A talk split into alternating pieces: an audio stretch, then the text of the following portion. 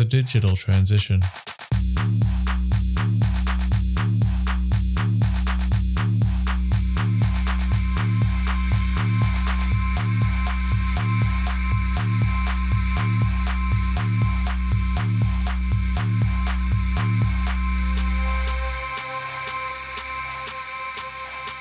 The Digital Transition, a podcast series created to assist those tasked with implementing digital strategies, where we will share our knowledge and experiences to support you in your transition. Welcome to the Digital Transition. I'm your host, Nathan Hildebrand, and today I'm talking with Dr. Carol Hon, a senior lecturer and research fellow from the Queensland University of Technology, or QUT, uh, about her significant volume of research into trying to make construction sites safer and the benefits that BIM brings in assisting this objective. But before I talk to Carol, I need to talk to you about our exclusive podcast sponsor, NBS. NBS Chorus is revolutionizing construction specification with cloud based collaboration. It enables you to integrate seamlessly with your building model. It allows you to increase productivity and reduce risk. NBS Chorus allows you to specify your project in Uniclass 2015, which is recommended by the Queensland Government BIM Data and Information Guidelines, as well as the Victorian Digital Asset Strategy Guidelines and mandated by Transport for New South Wales. To learn more about NBS, head to the website www.thenbs.com.au. So, Carol, thank you very much for taking the time to talk to us today. Thank you for having me, Nathan. Now, firstly, Carol, we've been involved for several years now. I don't know how many years it's been now, but you've, you've you're a fellow committee member with me at Brisbane. But uh, throughout the last number of years, you've been doing some incredible research into this topic, um, and obviously other things as well. But for the listeners out there that have not met you before or not aware of your your um, professional history, can you tell us a little bit about yourself? Sure. Um, I'm an academic in the School of Architecture and Built Environment at QUT. Um, I've got a quantity surveying background. I'm interested in improving efficiency and performance outcomes of construction projects. I'm passionate about reducing construction accidents and enhancing safety performance. I previously published a book called um, Safety of Repair, Maintenance, Minor Alteration and Addition Works. And I did research to explore the potentials of using BIM or digital engineering to reduce construction accidents. And recently, I completed a project funded by the Center of Workplace Health and Safety of the New South Wales government. Um, we developed an innovative training program to reduce electrical risk for young construction workers. And the latest research I'm doing is to use mathematical modeling um, to look at psychosocial risk to improve mental health and safety in the construction industry. That's a little bit about me. very important topics and and hopefully what we'll do is throughout our discussion today we'll touch on on those projects and and give the listeners a better understanding of essentially what this means and and, and the processes and the things and your findings throughout it because research um, is a, is definitely more important when undertaken professionally through a university rather than just you know reading reading content online but you also are, are a lecturer at QUT. Um, yeah. Can you share with the listeners the courses that you're involved with at QUT? Well, I teach into the Bachelor of Urban Development Construction Management major. I've got students from various backgrounds. They're construction management students, quantity surveying students, architectural students. Um, with my quantity surveying background, I mainly teach 4D and 5D BIM to develop construction schedule using Navisworks and cost plan using CostX. I also teach construction estimating, which is about preparing an estimate from the contractor's perspective for tender submission. So they're very important BIM processes, ones that we won't touch on today, but they're the kind of they're the kind of focus, I guess, of what what's available at, at the moment within the within the university sectors in terms of training for people before they enter the workforce, and and that's very important for people that have their own companies to understand that. Carol's participating in the, the process of trying to help educate um, within the realms of BIM because uh, we find that these days it's very difficult to actually get BIM in the curriculum for a number of different courses, which we won't start talking po- politics today with universities and and uh, BIM education. But one of the things that I found really really intriguing when I looked at your email signature and and saw a, a, wonderful link that you have at the bottom there with the link to all of the publications you've been involved with. It was it was a an amazing um, I don't know what you call it a bibliography, something like that. Um, how many publications and papers have you contributed to on the on this on this specific topic? Now the list was I think sixty odd or seventy odd that I could see that were obviously on various important topics that where BIM is utilised, but how many publications or papers have you actually contributed specifically to on construction safety? Well, um, I'm a construction management researcher, so I do various topics on construction management, but specialize in health and safety. Well, counting that area, I published 38 journal and conference papers. Um, and they range from BIM for reducing accidents on site to uh, real-time location checking or risk perceptions and even safety culture and safety climate. So various areas on safety. Now, that's where I guess the important component lies is that safety isn't just addressed with one specific thing. Safety is a is a broad topic and probably one that we won't do justice to today well enough in the sense that we could probably talk and workshops could be done for days on the different components in which safety can be addressed.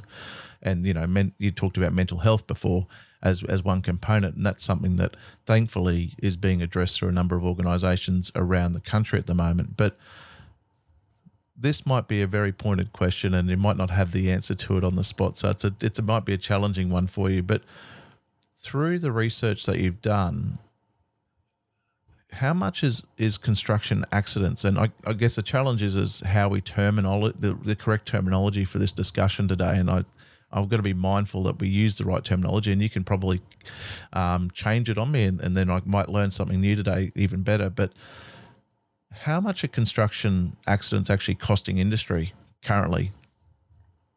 Well, you're right. It's hard to actually quantify um, what is the cost of construction accidents. Yeah. Well, um, if we look at a simple way, look at the median compensation of construction injury or illness per case yep. in general, then uh, I've got a number back a few years ago when I did my research. It was about $14,000 or Australian dollars per case with disregarding what level of severity of that injury to be. Um, but, you know, quantifying um, an accident in terms of median compensation is probably underestimated the true cost. So um, in 2019, I did some research looking at the true cost um, of accidents. So, what is the impact and trying to quantify it to different stakeholders if one accident happens. So, to the employer, um, to the one who got injured, um, and to the whole society, what is the cause? Then um, it depends on the severity of the injury or accident. Um, it could be um, from around $2,000 per very minor injuries to $6 million per injury. That's a yeah six that's million. A, that's a lot of money, isn't it? And yeah. I guess the challenge that you would have found through that research as well is that it's very hard to quantify. Say, for example, uh, mental health issues in terms of what that actually how how does that how does that actually have a dollar figure to it? But the, the, the, the important thing, I guess, before we kind of delve into the BIM side of things is that the positive thing across our industry right now is that there are there is a substantial amount of effort being done collectively um, through all the different parties in industry to try and reduce accidents, injuries, and death on construction sites. And and I guess the reason for our conversation today is to kind of highlight um, processes, technology, methodologies that in which BIM can um, assist those things. Now, through your research and understanding, uh, and it would have been, I'm assuming it would have been timeline based as well in some ways, where you would have kind of seen how things are going. That's what if we if we look at that as a as a base point of going, well, you know, there's there's more emphasis placed on safety today than there was a long time ago. Through your research, did you find that there is a declining number of accidents occurring on, sites, or is it still is it is it staying the same yeah, I would say uh, very static. um, there's no substantial decline in the number of accidents over the past few years. Um, say last year, 2020, there were 26 fatal accidents in the construction industry of Australia. Looking back from 2017 to 2019, it was 30, 24, and 24 respectively. So you can see the number actually quite steady. But compare ourselves with the UK and the Australia, um, the, the America, we are in the middle. Okay. So UK is the best. So UK is the best. yeah. And we're in the middle. And surprisingly, America is the worst. Out of out of the three, or in terms of um, in in terms of the assessment between those three Yeah. companies, because countries because of the country in terms of country Yep. in construction industry the number of fatal accidents um, in australia uh, we are in the middle Okay, so, and that, is that based on per capita of of potential people working on site, or is it actual total numbers? um, both in terms of uh, well, uh, uh, compare per thousand workers sorry. Yep. Yes. Yes. So it is based on a, is it f- as a ratio? Yeah. yeah yeah yeah So the accident rate yeah so from my mind, and I know yours, and and everyone in the industries, twenty six deaths in a single year is an unacceptable level because that's twenty six families that are affected, plus the additional families that are have mental anguish because of that. And I think that's why I think this conversation is important. It's it's showing that despite the greater awareness of safety and the conversations that are actually happening on work sites now. So every time you go onto a work site, they have toolbox talks, they have you know discussions around what's going on on, on that site on the day. So they, they're covering off on all these safety things, and we're not really seeing any change. And that to me is is very much a a sad thing for all of us to to be part of. And what it demonstrates is that we're all responsible for safety through from a design phase to construction and then operation. So the whole life cycle of an asset has to be considered. Now, you've done that one side where you've identified the costs associated with uh, site accidents. Through your research, have you been able to identify specific BIM uses or current technology that could be implemented to reduce these risks? Because the, the, the key thing with accidents is is that on a job site, each and every single action on a job site has an associated risk level and a probability level.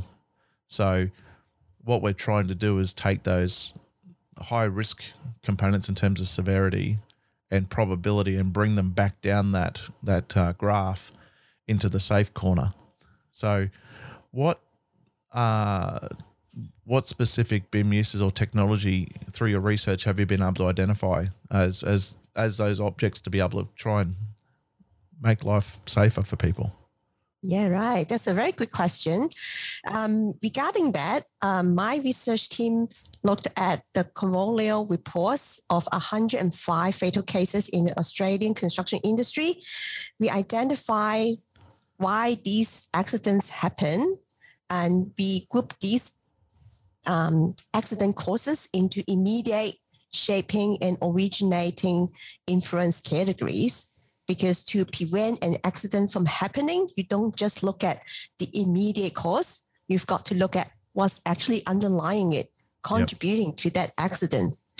So, surprise, well, not surprisingly, but um, we we find that actually uh, a large number of these causes were actually from shaping and originating influences category. And that's exactly where BIM can play a role. We map out the functionalities and possible applications of BIM against these causes of accidents. And we find that BIM can contribute to reducing many of these shaping and originating influences of construction accidents, which are traditionally very hard to address. And BIM helps to perform design for safety, for permanent and temporary work design. And we also find that um, BIM would be very useful for site um, safety management and real-time location system and other technology can integrate together with 4D and um, 3D models to enhance the monitoring and control of site safety. And we also find that there is always a problem how to report safety accidents and how this information can be communicated in a timely way um, to the whole team or um, to the whole company. And we find that uh, BIM can also play a part uh, that um, accidents can be reported and stored in a, say, BIM 360 field model for the project team's evaluation. But there are more applications that BIM can play to improve safety. For example, during the construction process, 4D BIM can help to visualize the whole process to better identify potential um, hazards instead of just looking at um, a Gantt chart. Uh, you can visualize what would happen, and it would be very useful uh, as a tool to conduct the toolbox talk and develop the, the SWIMS, the safe work method statements. And uh, we talk about um, risks. We, of course, we identify um, the probability and the severity of potential risk and try to eliminate or reduce it. And um, so potential safety hazards can be extracted from safety guidelines or rules or previous accident records. And with the current technology, they can be converted to algorithms that can present the risk visually or textually. And DMS information can be simulated in the BIM platform so that they can be used for um, safety risk assessment. Yeah, so basically, there's not really. So obviously, workplace health and safety exists in Australia on a state based process, and that information is all captured by them. But what you're saying is, is that at the moment, industry really doesn't have the ability to access that information to then kind of use it smartly. Is that what's actually happening at the moment? No, I think um, it's you know we are project based industry, Yep. and sometimes the lessons learned in that project for that project team is not even passed well in the whole organization. Uh, well, safety information um, is well kind of yeah it retained within the project and it doesn't pass further most of the time. So it's the the interesting word that you used through that was the, the communication of accidents that are occurring on site. So, for example, uh, a, swim or a safe work method statement was written for a particular action. So, for for people that actually aren't aware of what that means, and I guess the, key thing about that is is that we talk about that as a as a function, is that for every task that a person performs on a construction site, they typically need to provide one of those statements to explain how they're going to perform that task in a safe manner, uh, identifying risks that are associated. So, for example, if someone was to install a gutter on even on a uh, single story uh, project, any work that occurs over two meters in height on a commercial property or a commercial project actually needs to have scaffolding in place. You can't just climb on a ladder. So a person that's installing that gutter needs to identify the methodology in which they're going to do that. Now, through that research, did you, and I guess I'm clutching at straws in some ways because it could be, you know, it could be possible, it might not be possible. When those accident information, when you're doing that research and that accident accident information you've been able to analyze, do you is is there a really good amount of information involved in that accident report where you then get your hands on um, swims as well that was what was supposed to happen or is that something that's excluded from that data altogether No, it's, it's separate. Yep. Yeah, um, it's yeah totally separate. Um, the coronial um, reports are stored in the NCIS, the National Coronial Information System, which um, you need um, quite lengthy approval process to get access to. It's not well freely access to the public. You've Yeah. got to apply for ethics. Well, it's a very lengthy process uh, to look at the fatal cases. Well, there's police report, uh, what actually happened, and what what was the court, court judgment about that. Um, but for um, swims, well, I can see that um, is about safety management. It's part of the safety management process and it's legislatively required that you need to do it for your high risk activities. Um, but then it really comes down to the experience of the safety manager when yep. developing the swims, how detailed it is, or how rough you can actually identify the risks. Yeah. Um, and um, share with you um, one uh, recent research in the UK, I, and I think that's very interesting, and I hope we, we can have it here as well. Um, is the health safety executive in the UK, which is something like our Safe Work Australia. They're collaborating with the uni and uh, industry partners to develop national safety risk library so that potential risks, well, some typical potential risks can be well documented and they can be used in a 3D space to help people to identify risks or prompt you. This will be potential risks. Yeah. And now one of the things that I thought that was really interesting in your earlier statement was the fact that in our industry, everything is so project based. And I think that's a really important part to take away with it because we're not constructing the same building thousands of times over. There's always something that's going to be different slightly. And 99% of the times, I'm guessing that these the safe method work statements are um, a generic uh, statement that they would put in place for installing a product typically in on a on a on a typical site. And I guess that's probably where I guess the challenges lie moving into the future in terms of a possible improvement being that there has to be almost it has to be reviewed and taken into consideration what's the actual realities of that specific site. And maybe that could be half, half of the answer without introducing the BIM side of things. But um, is that something that, from your research findings, is there any recommendations at the back of it? we'll um, wrap up. Will we wrap ourselves up in bubble wrap or something? yeah um, i guess yeah company they have different streams and um, they have a lot of information which is idle and not in the correct form that can be used. But I see um, there is potential to use uh, machine learning uh, to come up with a better way of identifying hazards in or in more efficient way uh, to come up with more tailor-made swims. Yeah, so it comes back to an earlier podcast where I discussed with Kate Williams the concept of fair data.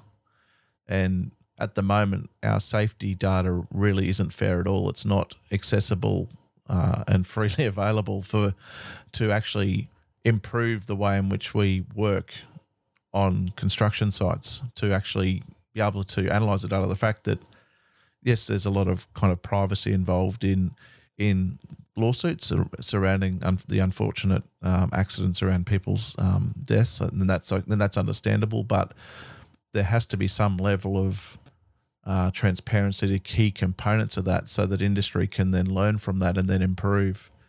Uh, I think that's really uh, an important thing. And one of the things I think I saw in a piece of software from Fuzor, I think they have an, a, a, they have a 4D kind of process built into their visualization tool with I think it also then highlights or indicates edges and potential falling points, I believe. And that's one feature of a specific tool, but there's obviously a lot of other opportunities out there.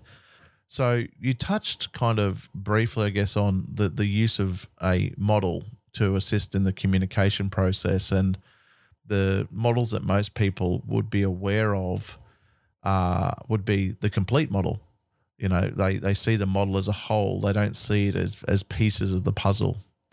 Now, mm. how important is it from the construction side of things, or how one of the things you talked about was the the concept of scheduling, and and we won't talk about cost, and I know that we'll we'll put your QS hat away today, but let's talk about the the concept of scheduling. Now, for the listeners that haven't had any experience with the uh, the the process of um, using a model from a scheduling process, can you explain how that works or or what that may look like because it's not the whole model sitting there on the screen. um, yeah, I, I I had experience looking at a Gantt chart and trying to think about what is the problem here and how to actually improve the process to make it safer. I found it hard myself. But with BIM's visualization function, you can see at a particular time point there is an opening here, then you need to put fencing around that opening to prevent fall from height accident. And you can absolutely do that in a 4D environment. You simulate how the construction process uh, would be like, and then uh, you can easily identify what if a worker is working there. What would happen? What would that person face? Um, and you can generate different what if scenario um, to actually slightly modify your construction methods uh, to prevent fall from height accidents, uh, struck by object accidents, and um, to arrange the work process in a way that you can deliver the job in a safer manner. And I really find 4D useful in, in that sense. And if we look at how to prevent an accident from happening, we need to look at actually earlier than construction phase.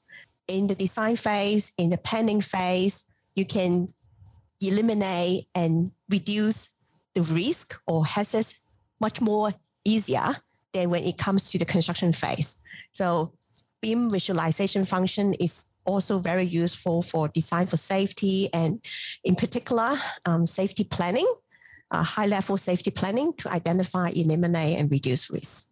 Yeah, one of the things that I think that's really important. So we've talked about 4D, which is the fourth dimension, which is time in our in our imaginary uh, time continuum. A designer will typically produce a model which is made up of elements or components that represent the the final built form, and the way in which someone will model that building should represent the elements as they would be constructed.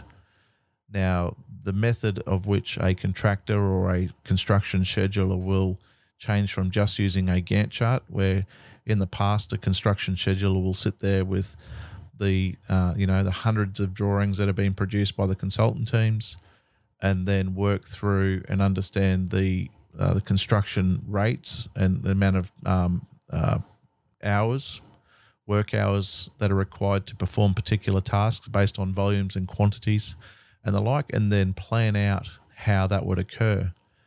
And most of the time they get it right. You know, they'd be that might be out a few days here or there or, or the like, but trying to do that in a planned form very, very quickly during a tender period can essentially be fraught with danger because then they're you know they're identify they're not being able to identify adequately the either it could be more complex or less complex to build than they may have interpreted from drawings. Now, the benefits of using the model is that the scheduler can then take the design intent model from the design team and then progressively link up the elements that are in the design models with a construction program. And what they need to then also incorporate is temporary work. So the key component of this is that design teams will never model temporary works. So the construction scheduler needs to work with potentially um, engineers that may design temporary structures for to enable safe construction to occur. Um, crane lifting, planning, all of those e- exciting things that happen during construction don't just happen because oh, someone rocked up and said, I'll just drop a crane here. There's a lot of thought that goes into it. Now that's I guess the the my versioning behind what that means. The interesting thing is is and I and I don't know how far your research delved into this side of things, but how important is visualization uh, in the process of communicating through the there's obviously a number of different methodologies that technology provide us today. So we first of all have still 3D images. Um, we have the ability for people to um, be taken through walkthroughs. Uh, there's the ability for virtual reality and also augmented reality through, you know, um, Microsoft Halos and the like, where uh, people can observe the potential components in the existing environment. How important is that uh, through the staging and, and actually communicating what's going to be happening? Yeah, I think that's uh, very important, especially to non-expert. Um, when you communicate with client, when you communicate with other stakeholders, um, the visualization function of BIM, yeah, really helps. Um, helps them to understand what's happening there. And um, I know 3D model can also be opened in gaming platform, and it's the same model that you can open in the gaming platform and can, it can be useful for different what if scenario analysis and very useful for safety training as well. No, it's it's to to me. I've I've really wanted for a long time to do a, a bit of research in. Um, there's some psychology papers I think that have been written regarding people's ability to interpret uh, 3D imagery, and unfortunately, when you're trained as an architect, it you automatically can start visualizing things quite easily, but the stakeholders you're communicating to automatically can't just read a set of architectural drawings, and there's a percentage of people that can't visually see um, a, a, a, a photorealistic perspective, even. So that's why all of the different steps are really important. Is that something you did touch? Have you touched on any of that at all within your within your research, or um, am I drawing even longer straw? You're absolutely right. Um, unless you're trained to be an architect, not everyone can actually visualize a 2D drawing very well in their mind. I myself is not. I'm a very typical example. So I understand the pain of my student to understand 2D drawings. Um, and when I learn how to use Revit, I find it difficult as compared to if I learned um, other software. So it's it's just I have well, other than architect, architectural um, professionals or students, um, other peoples may have difficulty actually visualizing things from a 2D to a 3D. Um, uh, so yeah, that BIM really helps. Now we've just talked about the concept of BIM, and I, I, one of the other areas I want to touch on is technology. And there's some wearable type technology that is out there at the moment where uh, you can track people on site. And there's the ability where that if if people go into areas where you've flagged off for a certain purpose for a task that's being undertaken, alarms can go off and the like. Do you want to talk through what that type of technology is and and your findings with, within that and how it works? So there is smart helmet yep. that track your location, and um, that also gives you the access to the drawings, well, the, the model. Um, but I'm not sure that's that common actually happening on site at the moment or in Australia. So there's definitely research in this space, but uh, and and there's commercialized products, but they're still quite expensive and it's not widely applied in construction site yet, but I can see, uh, yeah, with Internet of Things and uh, with um, a smart bracelet, yeah, these are happening. So it's not actually, from what you found, there's not really any use. Of, no one's actually really taken it up yet here in Australia. No, I'm not really aware. There's definitely research. There's definitely research, and there may be exemplar project trying to use it, but no, I I, I don't see it widely happening. Yeah. That really disappoints me because I swear through several presentations I would have seen in conferences across the world over the last few years, there has been a substantial amount of talk about. Yeah, um, talk about yeah safety on construction sites and and having wearable devices to identify where you are so that you don't go to an area where you shouldn't be because of working over above, you know, and and cranes and lifting and and the fact that you have cranes that are actually you know they're not static things. They don't just go up and down. They they turn on sweeps and paths and and having exclusion zones for a certain point in time because of a sweep rather than being closed out the whole day. They're the things i, I was hoping. I'm a very hopeful person. I was hoping they would have moved further here in australia by now so there would have been some really uh, exciting knowledge on it. But I guess the most pertinent question, and and I guess this is it's a hard one because before I asked you the question, before we talked today, I envisaged, and this is me being a person that hasn't done any research into this, I'd envisaged that and hoped that kind of similar to how some things are trending um, downwards with with the introduction of technology and the like, that the number of accidents and, and deaths that would be occurring due to construction would be reducing. Uh, and and I'm almost kind of taken aback by it that it hasn't gotten better. And and it, and it actually kind of upsets me and disappoints me that it hasn't gotten better. And it's probably because the things that I'm hearing about in conferences for a number of years – they haven't been accepted or adopted here because they don't value safety enough. I don't know what it is, or the cost is too much, or something. But through the numerous papers and, and documents you've written on this whole topic, that obviously looks at um, substantial data and, and informing where your mindset is today in terms of all of the, the stuff that has occurred in the past. Looking at the past and knowing where we are in the present, where do you see the future in safety and construction?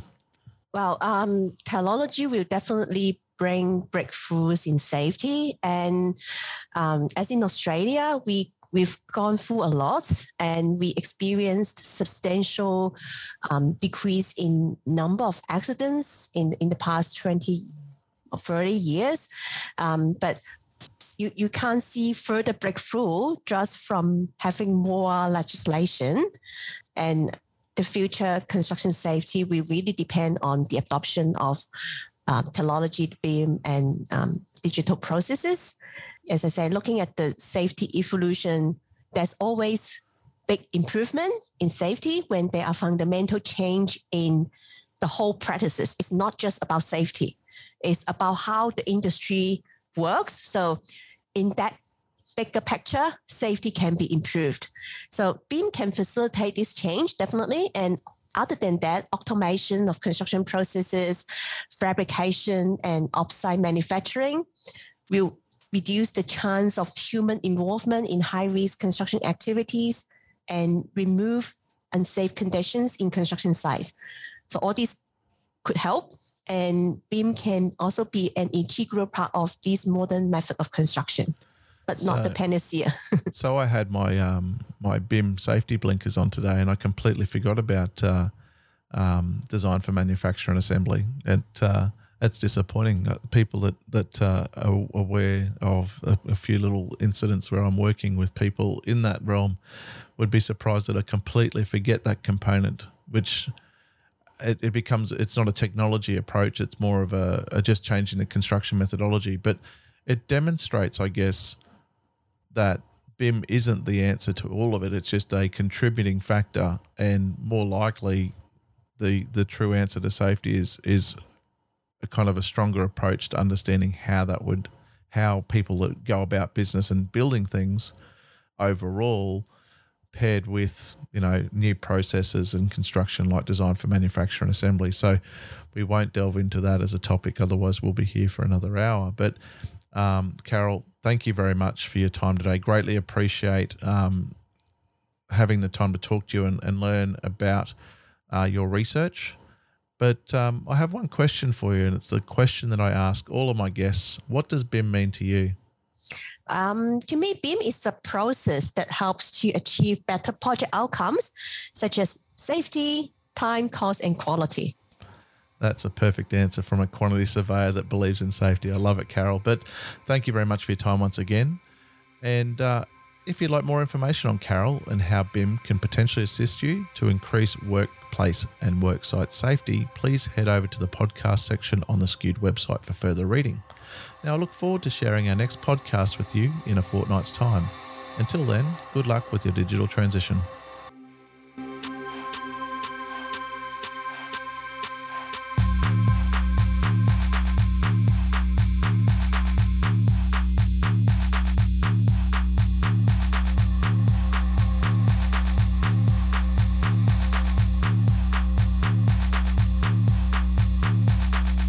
Digital transition.